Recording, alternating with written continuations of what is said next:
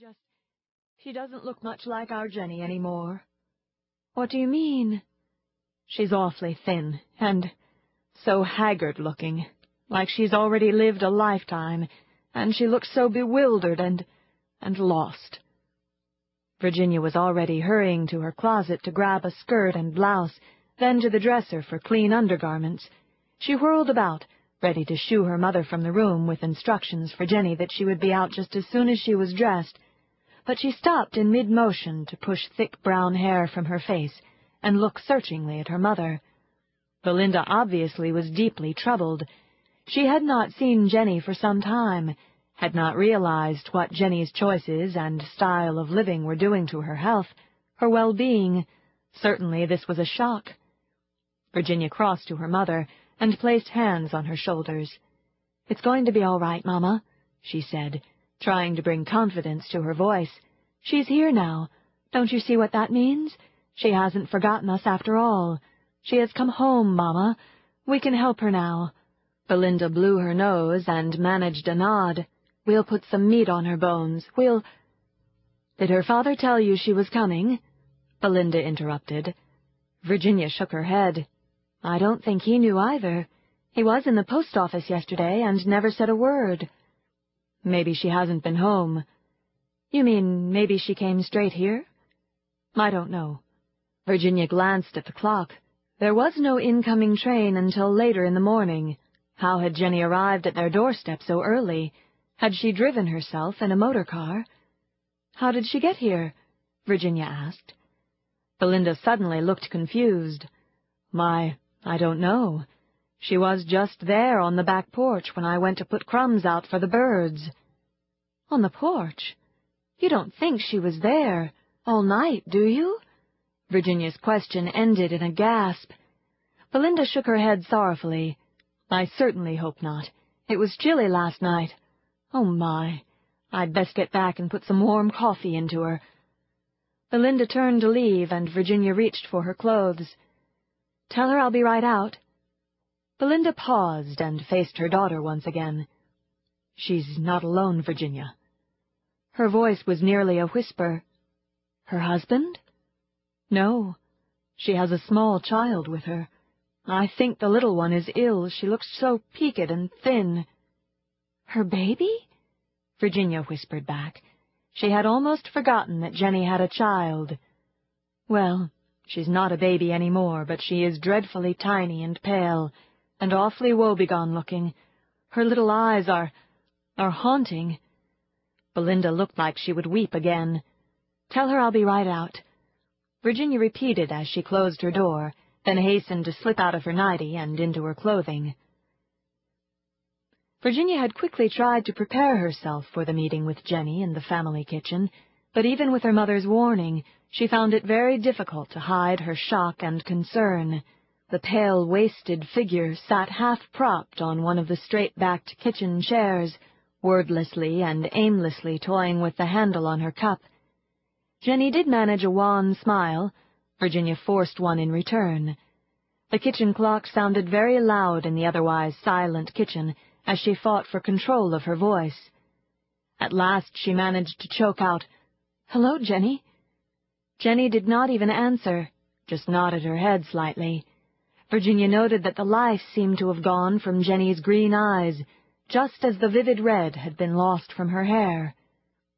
I haven't seen you for a long time, Virginia began, crossing to the table as she spoke. She frantically searched her mind for something to say that might bridge the huge gap looming between them.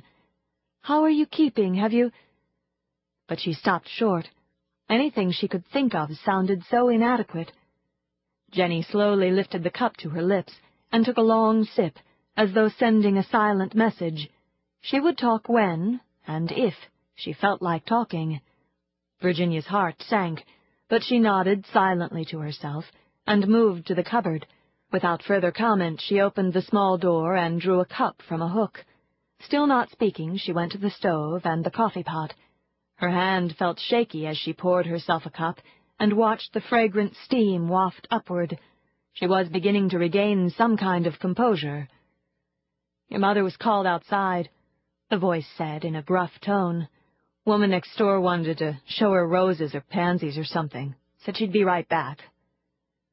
Virginia nodded at Jenny's first words. It was a start. Would you like a slice of raisin bread? Virginia asked, feeling thankful that her voice sounded much more natural. Do you have oatmeal loaf? The request caught Virginia by surprise. Never understood your fondness for the oatmeal loaf, she said with a little smile, shaking her head. It's mealy and solid and without much taste. That's exactly why I like it. It's mealy and solid, and it does too have taste. Jenny shot back with a bit of the old fire in her voice. Without knowing exactly why, Virginia found herself chuckling softly as she crossed to the pantry and the bread bin. Perhaps Jenny, the real Jenny, was somewhere inside there after all. Do you want jam? she called from the confines of the small side room. The blackberry, Jenny answered. I might have to go down to the cellar. I don't think we have any up here. Jenny did not offer to change her mind. Virginia was not really surprised. Once Jenny had it in her head what she wanted, there was little one could do to alter it. Do you want the bread toasted? Virginia asked, putting the oatmeal loaf on the table. Yes, toasted, Jenny answered, as Virginia turned toward the cellar door. Why don't you cut the slices while I... I'll wait, Jenny said abruptly, and she took another long drink from the coffee cup. It did not take Virginia long to collect the blackberry jam. Soon her light step was again echoing on the wooden boards of the cellar stairs. What is happening here? She asked herself as she climbed. Jenny is here, but why? And why is she so sickly looking, so frail, like she has suffered a long illness or been through some terrible ordeal? What is going on in Jenny's life? How can I best help her? But now was not the time for questions. Jenny was waiting for toasted oatmeal bread and blackberry jam. Perhaps after she had been fortified with some nourishment, she would feel more like talking. Virginia certainly hoped so, it was going to be very difficult to be patient as she waited for her old friend to be ready to talk. How's your father? Virginia tentatively asked as she sliced the oatmeal bread. Certainly that was an easy topic that wouldn't offend Jenny. I don't know, responded Jenny. You're more up on that than I am. Virginia stared in surprise. You haven't seen him yet? When did you get in? Last night's train. Last night? Where did you... Virginia bit back the rest of the question. How many slices of toast do you want? she asked instead, putting two into the toaster. Jenny did not hesitate. Make quite a few. We're hungry. At the word we, Virginia's head swiveled and her eyes scanned the kitchen. Her mother had spoken of Jenny's child, but she had totally forgotten. The only chair occupied was the one Jenny was in, Virginia noted that it was the same chair Jenny had always selected in her visits to the Simpson household. Virginia let her eyes travel farther around the room, and there, tucked off in a corner, looking even more frail and pitiful than her mother, sat a tiny child with one thumb secured in her mouth. As Virginia's eyes met the uncertain eyes of the little one, the youngster seemed to shrink into a tighter unit, her eyelids quickly coming down. Virginia felt her heart stir in quiet response as she watched the little girl obviously attempting to block herself away from the view of this stranger. Virginia turned back to Jenny. Had both of them been ill? As her mother had said, the child certainly did not look healthy. Virginia's fingers fumbled as she lifted out the first slices of toast and added two more to the toaster. I'll... I'll scramble up some eggs, she heard herself saying. She doesn't like eggs, Jenny answered in a half-hearted way. Some porridge? No, no porridge. What can I... The toast. She's used to toast. The oatmeal bread? She's never had oatmeal bread, but if I tell her to eat it, she'll eat it. The words sounded harsh, hard. They added more questions with no answers to Virginia's troubled thoughts. There was silence in the kitchen as Virginia moved about, setting the table and preparing the simple repast.